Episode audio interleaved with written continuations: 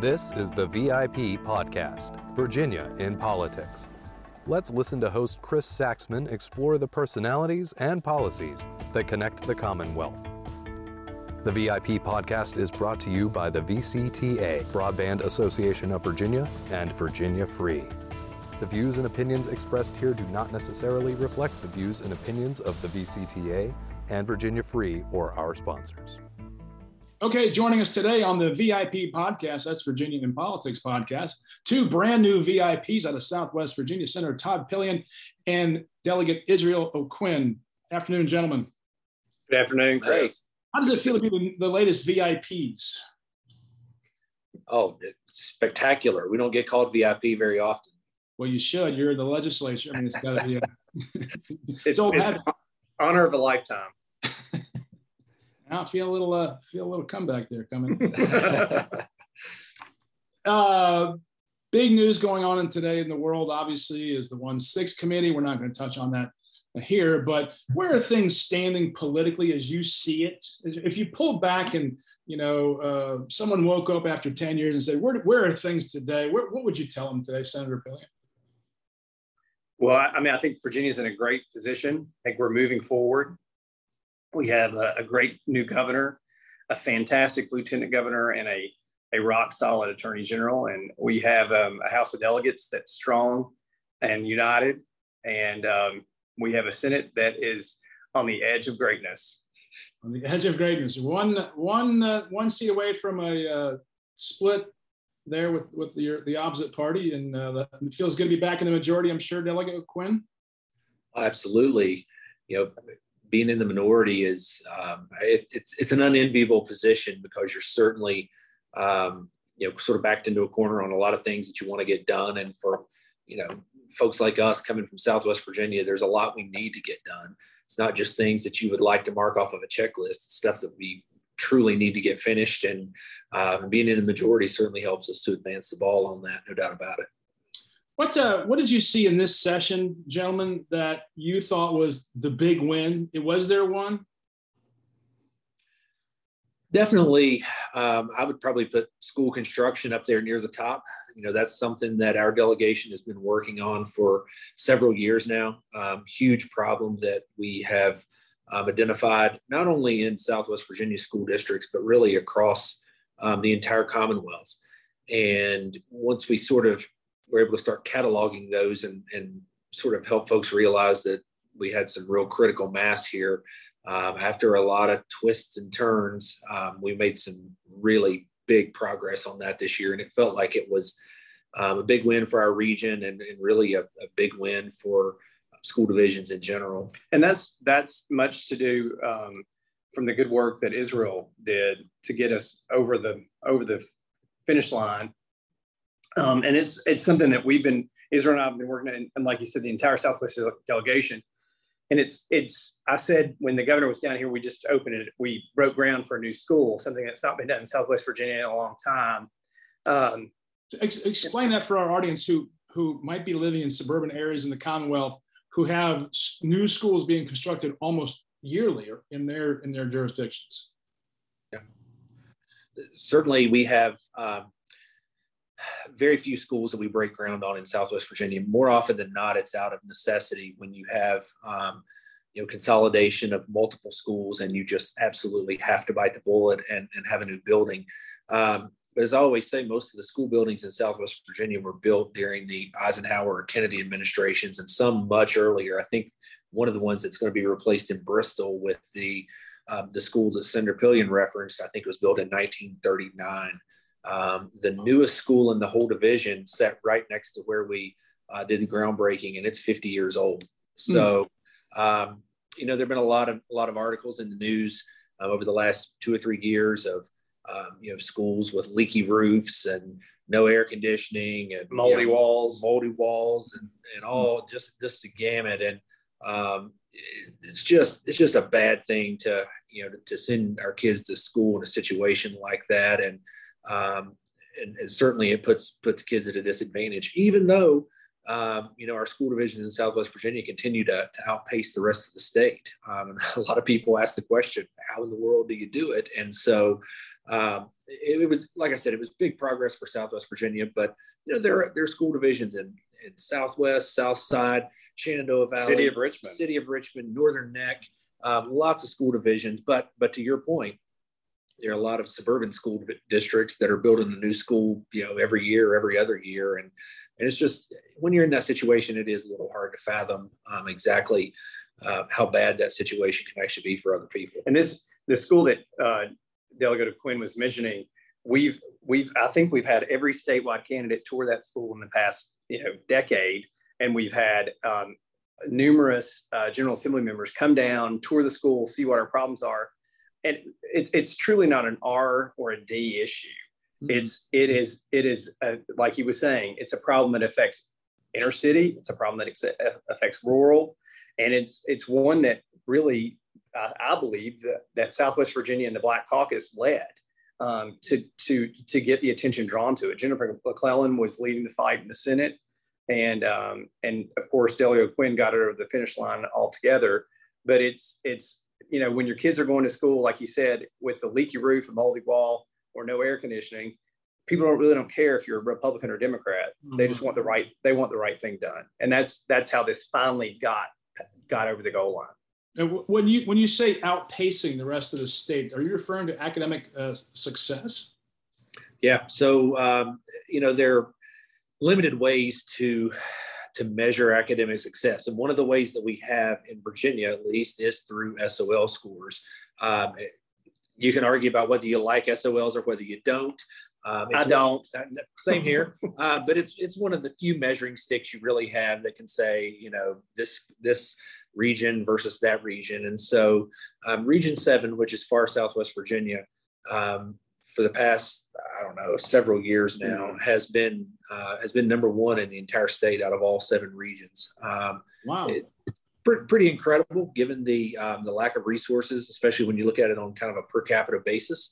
Um, and like we alluded to, the, the, the the buildings and facilities that are being used. But um, you know, a lot of a lot of grit, a lot of determination, and um, and it you know, ultimately shakes out to be um, you know one of the better regions for K twelve education in the whole state. And, and one of our our good friends, Frank Kilgore, actually took out a, a full page ad in the Richmond Times to to talk about just this about how successful our our our school systems were in Region Seven in Southwest Virginia, as it means to help you know um, spur a little economic development. So, because when companies look at look at regions, they want to know that your educational system is sound and and their their employees are going to be smart and and uh, willing to go to work. And I think nothing proves it more than than the accomplishments of our local school divisions.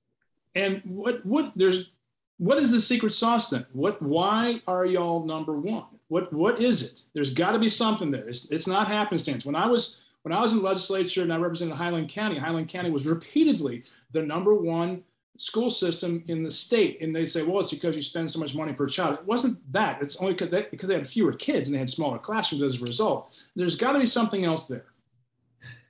I mean, definitely, you know, class size, for instance, definitely does help, you know, if you're not having a 30 to 1 kind of ratio. So um, certainly that plays into it. But you know, we we have um, you know in Southwest we have a lot of good school superintendents. We have a lot of good teachers, um, and I think over the years, for better or worse, we've just kind of gotten used to doing more with less.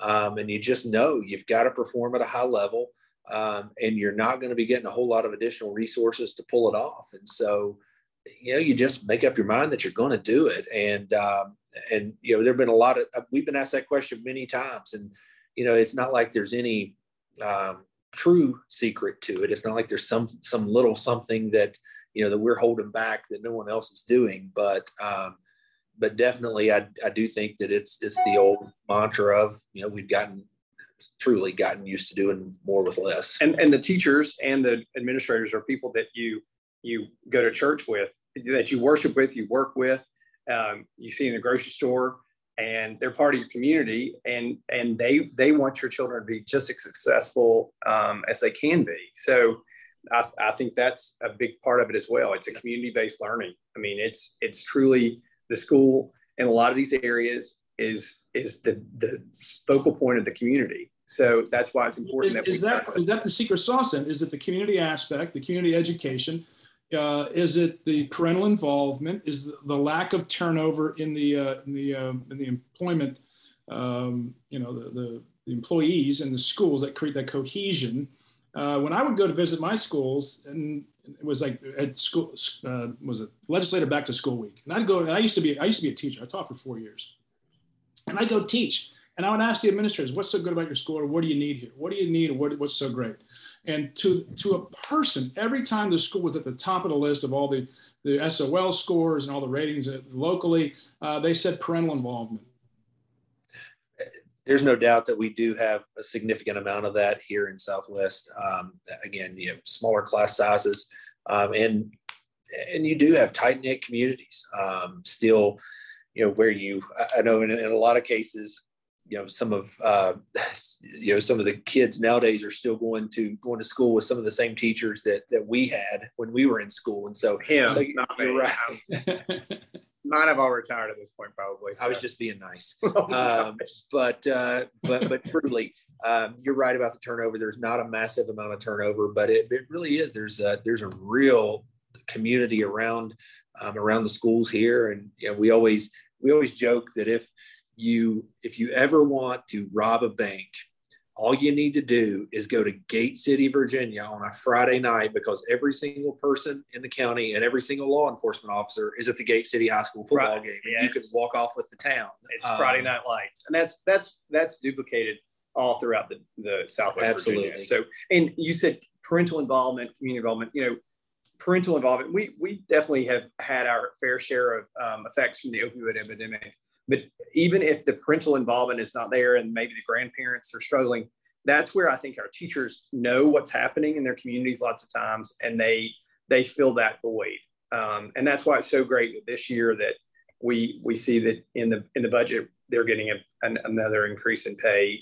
Um, it's certainly been a couple of hard years for for teachers and students and parents and the entire country, but it's that's a that's another thing another way that I think that we're we're making sure that we keep our good teachers intact, and especially in Southwest Virginia, where where that that truly matters to us. Those dollars stretch a lot more down there uh, than in the suburban areas of the state. Let's let's move off if we can. Let's uh, talk about what else is going down in Southwest Virginia. First of all, what's give us the good news. What's what's happening? What's the economic development picture look like? Uh, what are you seeing? So we um, just this past year, um, the end of Northam's administration, the beginning of, uh, of Youngkin's, we announced that there was going to be one of the largest announcements in Southwest Virginia um, at $700 million for the, the, the blue nitrile glove uh, company in Wytheville. That's going to be a significant game changer. I think it's over 2,000 jobs. So we're, we're still working on that, making wow. sure that, making sure the infrastructure is there to make now, gloves, to make rubber gloves. Correct. Wow. Correct. So it's a it's a pretty um, incredible uh, recruit for Southwest Virginia um, and for Wytheville especially, and um, we're excited about that. And that's we have some more money in the budget this year to make sure that they have all their training programs in place. Um, now, of course, they're looking at you know do we have enough housing? Do we have you know do we have the employees that we need to um, to recruit to fill these these positions? Of course, um, another exciting thing that we have that's coming up is the the the um, the opening of the casino in Bristol, the first casino in the Commonwealth to come online. That's happening January or July 7th. July 7th. This uh, next month. Yes. Will yes. be open. That's correct. It'll be open wow. under the Bristol Casino Casino um, name. Hard Rock will come come on board when it's completed. So this is a, a temporary casino ah. Ah, okay. But it, uh, they're expecting um, uh, people to come out in droves and and you know and have have fun if they want to gamble. If not, they can take in the sites. There's going to be a couple restaurants on, uh, already open for that, and I know they've been they've really been working hard to hire um, several hundred employees to get it off the ground. Um, so and then in turn, you have all the man, all the um, the construction jobs that go along with building the the remaining portion, the Hard Rock Casino complex. So it's certainly exciting. You know, Israel and I are always working hard. Economic development is so important um, to the entire Commonwealth, right. but it's vitally important to Southwest Virginia.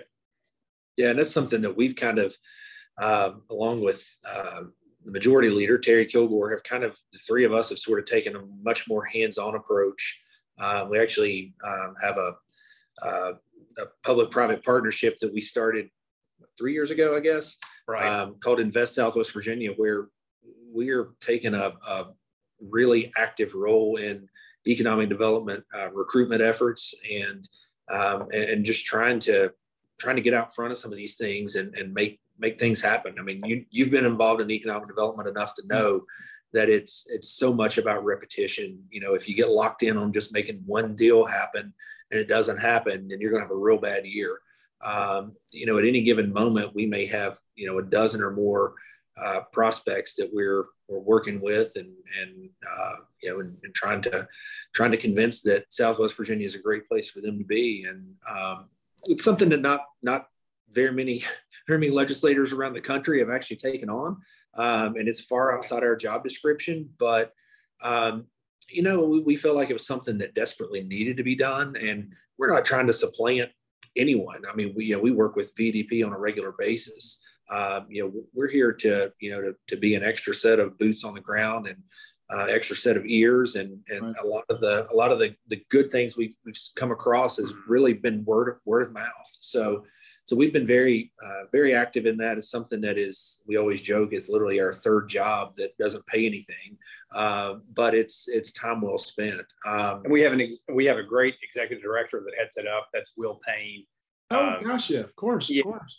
yeah so will uh, will's on the um, the the the William Mary board and mm-hmm. and so he uses his contacts throughout the commonwealth to to really to look ahead at what we could be recruiting and and and look back at what we should have recruited and and try mm-hmm. to land those folks in southwest virginia i mean we've we've looked at making um, making the blades for the off um, offshore wind and with with some of the companies that we have in southwest virginia so he's he's really been dynamic in in getting getting some great ideas and getting some prospects out here. And you know, sometimes you might not land that prospect, but you that prospect may know someone that wants to come here in, in the business world. So yep. he's working hard. Um, we couldn't be happier with him right now. He's doing a great That's job. Right. What yeah. uh, do y'all do any tobacco growing out there? Very little. Yeah, there are a few. I just I just saw the numbers come out on the on the uh, tobacco the menthol ban that FDA is coming up with and the impact. Um, got a, a text from a from a tobacco uh, manufacturer said the, the, the impact to the Commonwealth with all the different taxes, excise taxes, local taxes, state taxes, and the Tobacco Commission, the master settlements, like quarter of a billion dollars a year. Yeah, yeah, we're we are hurt y'all at all. We're not we're not producing much tobacco out here at this point. That was all, and the ta- the tobacco settlement. You know, most people took the buyout and moved on to something else. Right. You know, one thing, uh, Chris, that we have been, you know, that that is definitely um, we're right now we're at the top of the wave is with coal production in Southwest hmm. Virginia. Um, I feel like we are the met coal market is huge right now, and um, I, I, feel like most of our coal producers are taking advantage of that, and and our our coal guys are back to work and and loving it because they truly explain what met coal is for the audience. Yeah, met coal is a higher BTU, basically burns metallurgical. Yeah, uh, and burn, burns hotter and can be used for um, steel making. primarily for steel steel making. You can you know coke it and then and make it into steel. Whereas you've got a much lower BTU coal that's thermal coal that's used for electricity. So a lot of the discussion you hear nowadays where um, coal is sort of sort of vilified um, as an energy source is directed towards the thermal coal market, while the metallurgical coal market um, is something that is absolutely crucial to um, to infrastructure and supply chain, and and is really, I mean, yeah, the, the extraction process is is very similar, um, but it, it's a completely different animal. And, so and it's basically an industrial versus versus uh, commercial uh, applications, right? One way of looking at it. Yeah. I mean, I'm just trying to put it in layman's terms to the average person. Sure. Oh, yeah, I get that. Right. So, like he said, met coal burns hotter, so they use that to to um, to use it for manu- like steel production and things. And where, and where does that get shipped to out of y'all? Our port. I know yeah. that, but what's who are your customers? there, there's, customers. Yeah, there's. I mean, there are some domestic steel manufacturers, but but a lot of it's going to um, to India, um, and you know the Australia China uh, mm-hmm. trade war has caused some openings in both of those markets that traditionally one or the other would have filled. Um, so a lot of the a lot of the developing world um, that desperately needs steel infrastructure, um, you know, is buying it as fast as they can get their hands on it, and you know, the, it, it's great for the port. Um, you know, it's frustrating to to send an American product out of the country, have steel made, and then import the steel back. But um, you know that that's kind of kind of that where we are yeah. with with manufacturing these days at times. Yeah, but it, it's um, significant uh, production and, and jobs in Southwest Virginia because of that. So we have some of the best met coal reserves in, in the country, if not the world. And, yep. and right. okay. And they're still available for to, to be mined out. And that's what that's what we're doing right now in Southwest. Yeah. And that's mostly Dickenson, Buchanan counties wise a little okay. bit. Yeah. Okay. Let's talk about the budget. You're coming back again. It's only close to the deadline here. Yeah, oh, a couple weeks. Man, uh, just put a little plug in the business community. Don't do this again, gentlemen. Please. Let's just try to get the work done on time. Yeah, our counties aren't real happy about it either. You can imagine. No, I can't imagine that they are. Can't imagine yeah. But thankfully, you've got a lot of money to uh, to debate over versus going in and not having the money, which is usually what happens when these um, extended sessions take place. That will be this Friday. The governor's amendments and vetoes have come down. What have you seen in this package that you like or not like? Well, I think there's a lot to like, and you've been a part of the budget process, and it's just like any other budget. If it, the budget at your home or the budget at your business, there are things that you fight for, and you get in there, and you're so excited about it, and then there's something that your colleague fights for and gets in there, and you wish it weren't there. Um, but you know, there are times that when they also wish things that you're advocating for weren't in there. So mm-hmm. um, that's the budgeting process. Um, no one ever leaves happy with a budget um, or completely happy, I should say. But all in all, I think there's a lot to be excited about in this budget. There's um, there's a lot of tax relief. I mean, the the state coffers are absolutely overrunning. So I think some of the uh, the targeted uh, tax reductions, whether it's through the um, standard deduction or actual direct refunds, um, grocery tax, um, you know, tax relief for veterans. I think there's a lot to be happy about um, on, on the tax relief front. Right. We, we also put some investments in public safety, which was great. You know, we, um, we've been, we've been hearing from our, our DOC employees and our local sheriff's departments for years now that, um, that they felt like they, they needed to be recognized in, in the budget and um, as well as other state supported state employees. So we put in a 10% pay increase, 5% each year in the budget. Um, so we also increased um, the starting pay for correctional officers, deputy sheriffs, and regional jail to um, to a base of forty two thousand, which was great. And I think we increased the the um, sworn officers, the state police, to fifty one five. So um, and then we, we put some money in for training and um, aid to local police departments, all things that that we should have been doing all along. And um, we're finally putting our money where our mouth has been. And with um, with that, we also um, put 45 million in additional funding for school resource officers. So we could we could um, finally cross that line and have a school resource officer in every every school in the Commonwealth, which is, as we all know, is very important to have that um, that uh, those in place. But you know, really investing in public safety. Southwest Virginia, we have a lot of correctional facilities out here we have a lot of people that take pride in their jobs there. And um, it's important it was important for us to for those folks to be recognized just our like our local sheriff's departments and and our teachers. And and we feel like that but this budget has done that. But you know those are and those are all great things but you know and we each we're israel and i are both excited about school construction money finally being in there. And, and we're excited about we we got 11 and a half million dollars for um, economic development programming at uva wise one of the one of the, and three and a half million for um, childcare capacity, increased childcare capacity in Southwest Virginia. Um, but one of the, one of the things I'm happiest about is four hundred sixty-five thousand dollars for the to finish the Mendota Trail in Bristol because you know we have the Creeper Trail in Abingdon that's super successful and it it, it drives tourism. Explain what this is to the audience. So it's the Creeper Trail and the Mendota Trail are both rails to trails. Okay. Uh, um, trails that biking and and, and hiking trails that are, you know, they're former rail beds, so they're flat and gradual climb or decline. And um, they're, they're, they're something that really, I think we're, we're utilized, not overutilized during the pandemic. You know, people didn't have anywhere else or anything else to do. So the trails were getting just, just hammered um, and people really recognize their importance. Um, so anytime you go to the parking lot around the, the Creeper Trail here in, in Abingdon, which is a 17 mile trail from Abingdon up to the, um, the top of the mountain, White Top. Um, so anytime you do that, uh, you see cars from North Carolina, Michigan, Ohio. So it's it's really become an economic driver for here, um, and and that's what we we expect for the Mendota Trail that's in Bristol to do the same thing. And it's it's um, a 12 mile trail that's not um, it's got some trestle trestles that are bridges that are being completed now. But this additional funding, we've all carried budget amendments for it, but this additional funding will will push it over and and will complete it um, sooner than they ever expected. So that those are even those little things in the budget. That doesn't seem like a little, but in a budget like we have, that's you know that's not as large as the um, the other things that we have, but it's certainly something we're proud of, um, making sure that that's completed because it's for a community like Mendota, um, it's really, um, really something they're very proud of.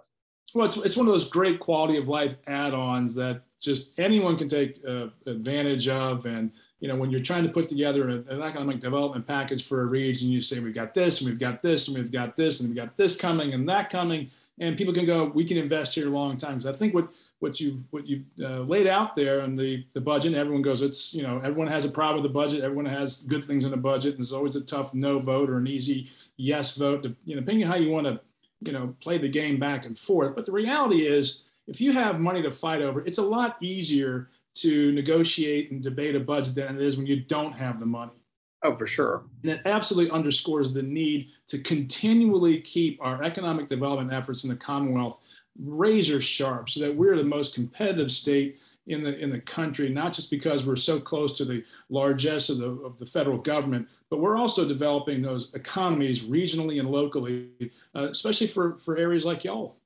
Right and that's that's another thing that we we looked at in the budget we put money in for site development because we felt like there were some sites that that that we if we'd had the site in place we could have um, and that's not just here that's south side and all over the commonwealth sure, that we could sure we could have recruited some industries if the sites were developed and VDP had them in their in their um, in you know in their book and they could have said okay we can put you here but we just weren't ready for that. And and we also put money to study putting an inland port either in Bristol or um, mm. Lynchburg. There's money or both. Um, we know that the one that the one that we have in Virginia now is in Front Royal. It it has a, about a six six thousand employee impact to that mm. region. So it's we we have a lot of goods um, out here in Southwest Virginia, even in East Tennessee, that we feel like we could we could put on the put on the train and get to the port, and also get people off Interstate 81. So, because if you traveled Interstate 81 recently, it is it is a um, nightmare to say the least. Let's let's. Uh, I grew up on that interstate. It was my it was my backyard, literally from where our, our plant was in Staunton. And we used to run down to Wytheville and up past Winchester. Right. Uh, I was in route trucks and vans for for years and years. Um, what are we going to do about 81, gentlemen? Let's just you went there. Let's go there. I was intimately familiar with that road. What are we going to? What's it going to take? So, I mean, we we have an 81 commission um, that I'm a part of that you know, a couple years ago, we we did put money in the budget to to program to complete 81, and that's it's now happening. It's not happening as fast as some other roads in the Commonwealth that we we see that are going to be completed um, sooner than that. Um, but we we definitely have a seat at the table now. We have Southwest Virginia leadership in the in the um, in the House um, that I mean, Terry Kilgore has driven 81 more than anyone, I think, in the entire Commonwealth. Um, and he he starts, you know, at, at exit one and goes to 220. And um, so he recognizes the importance of it. You know, I think I think our speaker recognizes, our speaker in the House recognizes the importance of 81. Um, Israel and I have traveled 81 together more times than we can we can count. um, it's definitely something that needs to be done. And I think that there's going to be an and you know the the um, House Transportation Chair, it, Terry Austin is um, is he's on it. He right, is right very, there. Yeah, he is he is very um, uh, honed in on making sure that 81 gets the attention that it deserves and gets those projects completed sooner than later and it's a it's a tough road to work on because mm-hmm. of the topography um, of where it comes through you know and and by the very nature you have lots of rivers and creeks and ravines and inclines and declines and you know the cost per mile is is very expensive. So there there is some dedicated funding um, that goes to that um, and and there's a as senator pillion said there are some projects you, know, you have some climbing lanes and some areas that you can kind of um, alleviate some of that pressure that's that's on 81 but um, i mean i'm no traffic engineer but i mean it's going to definitely take some combination of additional lanes as well as finding other ways to take some of that traffic off of there and i think certainly the you know, rails and the inland port and whatnot mm. has has that potential yeah well, we it's an interstate highway it's, it's the domain of the federal government it seems like the the um, the folks that represent that area, from Morgan Griffith to Ben Cline, have been in the legislature. Uh, it's like the team is available, at least in Virginia, to make the sale to the federal government. That this piece of interstate is absolutely critical to our nation's economic infrastructure. Right, you're that's you're correct, and and I think that I think that uh, Mark Warner and Tim Kaine recognize its importance too. Um, of course, those other guys, you know, they drive it just like we do, so they they see it a little bit differently than uh, just from their experience. Uh, they they recognize the importance of it. So, you know, there's a lot of federal infrastructure dollars that are going to be coming down, and whether it be for rail or or um, highways or bridges, um, we're we're hoping to get every single penny we can. Let's shift to healthcare. Um, Medicaid expansion, big issue several years ago. We've come into a pandemic where you have a lot more COVID uh, people being uh, moved into the Medicaid system. And eventually that's going to rub up against K through 12. Uh, what are we doing and what should we be doing to get ahead of that potential collision? Great question. That's a good question. I mean, it's, um, and that was, that was the, I mean, lots of people had reasons as to why they did or didn't support Medicaid expansion. I mean, there were, you know, ever there must have been a dozen different reasons on either side of it, but the potential, um, you know, inflation of the overall program and, and, the cost thereof, I think, was one of the main concerns. And sort of here we are. Um, you could also, I've heard the, you know, the opposite argument of, you know, the cost of doing nothing is more than that, and that may be true. But, um, but yeah, I mean, I, I think we're we're probably headed that direction. Yeah, it's a, it's an unfortunate situation having, and I supported the Medicaid expansion for the for the for the reasons that were laid out, and that the federal government said it wouldn't go below 90%, and we're all real concerned about that. And I and I like the reforms that were in the package initially that were taken out. Let's be honest, by the previous administration, that was a that was a bad deal. Um, you know, bad on their part, uh, Governor Northam's part, to to get out of the deal that he struck with Chris Jones and Emmett Hanger to get the deal done uh, all those great conservative reforms that would have sh- reshaped the entire program, made it uh, almost too good to pass up because we were that's avoiding the eventual collision in the budget between K through 12 and Medicaid. And now you have this massive expansion with COVID, which has exacerbated that, that potential. And we now have 2 million, I believe, 2 million people on the Medicaid uh, rolls. It's going to be even more painful to get them off if they are no longer eligible. Right. Uh, you know, one way that we get them off is th- there's plenty of plenty of uh, jobs that are available, and hopefully we can re uh, recondition and and get some of those people in duly employed in the Commonwealth right now. We certainly have an economic um, uh, crisis going on, which is the lack of employees. And you'll see, you know, you see for so for hire signs all over the and every what every, what is what is it? I mean, we have 11 million jobs open in this country We've got low unemployment, and yet you talk to almost any employer, they can't get people to show up to work. No. Well, and, and unemployment is a very different, very different metric than workforce participation. And, um, you know, workforce participation is low. um, unemployment is also low. Um, so you've got a lot of people that have just dropped out of the workforce. And I've read I don't know, dozens of articles in the last few months, and, um, and you definitely had, particularly, you know, there's a huge shortage of um, of females in the workforce, and and it's well documented. There's a lot of a lot of females have dropped out and just said, "Look, you know, I'm going to take care of my kid, and I'm not going to I'm not going to work right now."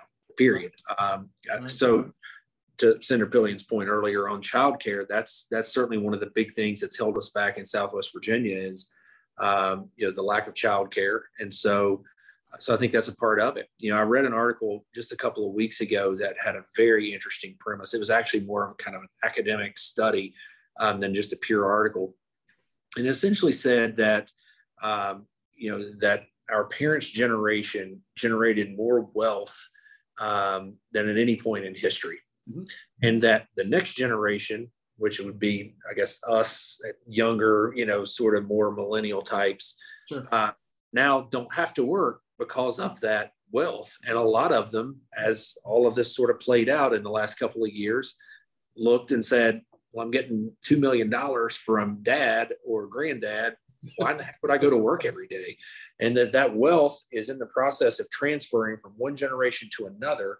Um, and you know, a lot of um, uh, a lot of financial advisors always say it's hard to transfer wealth past the third generation, and I think we're at that point now. So, um, you know, you got you got some folks who are willing to to spend it down to zero before they go back to the workforce, and so you add all of these strange things together, um, and and you end up here. And during during COVID, it was it was very easy to to point and say, well, people are being essentially paid not to work. Um, and that was true. You know, there were, were people pulling down right at a thousand dollars a week to, to not work. Um, and in some cases it was warranted, in other cases not.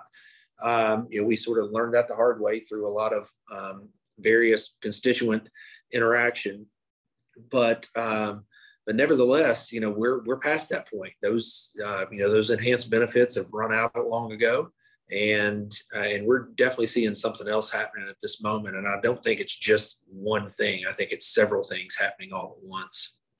Yeah there, there is a confluence of factors here. But uh, the, the end result is I, I, I, can't tell you the, the number of employers or um, you know managers I speak with and run into not in, not insofar as my job is concerned but in, in my job at Virginia Free but just talking to local restaurant owners and, and shop managers, they can't find help. They they'll have hundred people apply for a job. They'll bring you know an offer to twenty. Five will show up for the first shift. You know, and it's and it's how do you how do you how do you have that many people apply to want the job and then not show up? So I think it's it's probably worth a, a bit of a legislative study to find out just what the heck's going on out here. Right, and that that's that's what you're commenting on is the same thing that we're hearing from all of our folks in Southwest Virginia. Our, our businesses are, in fact, we, we had a meeting just a week ago talking to all of our manufacturers about how can we help them fill their vacancies in employment. And, um, and they're desperate. They're desperate for employees. It's, it's, it's, in fact, it's decreasing their production because of that. And then, and, and, you know, they're trying their best to hold on to the employees that they have because the employees that they have are tired you yeah. know, and, and it, it they, takes toll on everybody at that point. Right. Right. Yep. It does. It does. So those are things that we're looking at. And you're right. Maybe it does need a JLARC study or, or a study or something to encourage that. I mean, I think just we need to put some data on the deck so we can start solving a problem here. Right. it's one of those, it's one of those elements that we've been talking about this continuing the conversation here about the need for economic development to create the resources and revenue for the Commonwealth to fund the core services and do the things that we talk about. You know, the lip service that we give, we give. you Not y'all. Uh, I, I, don't, Senator, I don't know how you phrased it, but uh, what you've been talking about, uh, putting your putting your money where your mouth is. Um, not pejoratively. I'm trying to understand this so that we can get to get to solve the problem because we need to have a driving, growing, thriving economy to generate those revenues to do the things we want to do in our core services. And I think once we have some data points, we can go, oh, here are the problems. Because if people are applying for jobs and being in that process and getting their unemployment benefits, that's a problem. Mm-hmm. Right. Absolutely. Absolutely. And that's that's where we've been for the past couple of years. When when when when employers are coming to you and say, I can't hire them if you're paying them more than I can pay them to sit at home. what what do you expect? So you know, thankfully we're on the the the tail end, I believe, of the the the pandemic, um, and and hopefully we can get back to work. And, and I think that that particular problem was a philosophical difference between the prior administration and this administration. Um, but I think that the pandemic and then now moving into where we're at exposed the fact that there were some uh, massive structural issues at the Virginia Employment Commission. Yeah, VEC was and a disaster. so, uh, well, look, it's not it's not just Virginia's problem. It's everywhere. I was in New York that's right. two weekends Yeah. ago, and it's ev- it's look, it's everywhere. well, they weren't they weren't designed to take this much at one time. You know, No, no, no. no. yeah, They're- it was they're- never they're- designed to hold out. Yeah. we, we went through an extraordinary time, and I think as a nation, we should be able to pat ourselves on the back to say we got through it as best we can, quite frankly. But you know, I had an idea back in the McDonnell administration. I pitched it to them: Why take away the benefits uh, straight away? I mean, you know, uh, you know, um, wean them off the benefits, but don't take away the will to work and make more money at the same time. Because if you go to work, the, the, the thought is, well, you lose the benefits. Well, just scale them down uh, and transition them away from it uh, but don't pun- don't penalize them from going to work. I mean, I think it's something. I think it's something that deserves a a fresh look in light of where we've been in the last couple of years, and um, and and you know that that kind of activity is just not sustainable. And as far as sort of restructuring VEC, I would I would venture to guess that's probably on the top three list of Governor Youngkin. Yeah. He's, Was it really? Was that bad? Okay. oh, he came in. He Beast- came in beast. fired up about it. Oh yeah, VEC, DMV. I think those are two two of the three or four that he's really looking at. So Well, Senator and Delegate, how long does it take you all to get here? What's your drive time to Richmond? I, legally, yes, legally, said the lawmaker. give, give, give or take, give or take, legally? Give- give or take. It's, It should it's five, take. it's five, it's five- yeah, give or take, it's five hours. I mean, it's Yeah. uh, you know, if you hit a you hit a jam on Interstate 81, it might be five and a half or six. Um, Okay. you know, if, if we if we get out of session at nine o'clock at night and you're driving at you know you know midnight, you can make a little better time. But um, but yeah, it, it's about five five and a half hours, no matter which way you slice it. right? how, how, how quickly does Terry Kilgore make it in? Uh, Oh, I'm sure he he he obeys the law. half, three. He, he obeys the laws of the Commonwealth, um, just like we do, Chris. Well, so apparently Israel doesn't by self. hey, He's self-identified. so so um, so Terry lives 45 minutes past the two of us 40 45 minutes past the two of us we live about five ten minutes apart so How's he lives about he, he lives about 45 minutes past us so he's the he has the longest drive so um but somehow he he can beat us to richmond lots of times so This is Yeah. this is my shock face. yeah i know i know well he, he knows the way he knows the way He knows. He know. He knows. He knows. he's driven it He knows He's where all driven a few times, and he's got he's got his mother's cookies and cakes in the back seat, True. so Yep. he doesn't have to stop. He can just snack all the way to Richmond. Yeah, made in the shape. Well, gentlemen, it's been a pleasure talking to you. I appreciate your service uh, for all your miles, not just on Interstate 81, but uh, driving around your uh, your districts and talking to your citizens out there and representing them well in the in the in the legislature. And look forward to seeing you back here on Friday. That's uh, July. What is it? July 17th. That's right. July seventeenth. Wow, cutting it close. Two weeks to go. We're looking forward to getting this You finished. I, I bet that wasn't on purpose, right? No. Got into that close. Got into that close. Yeah. no, man.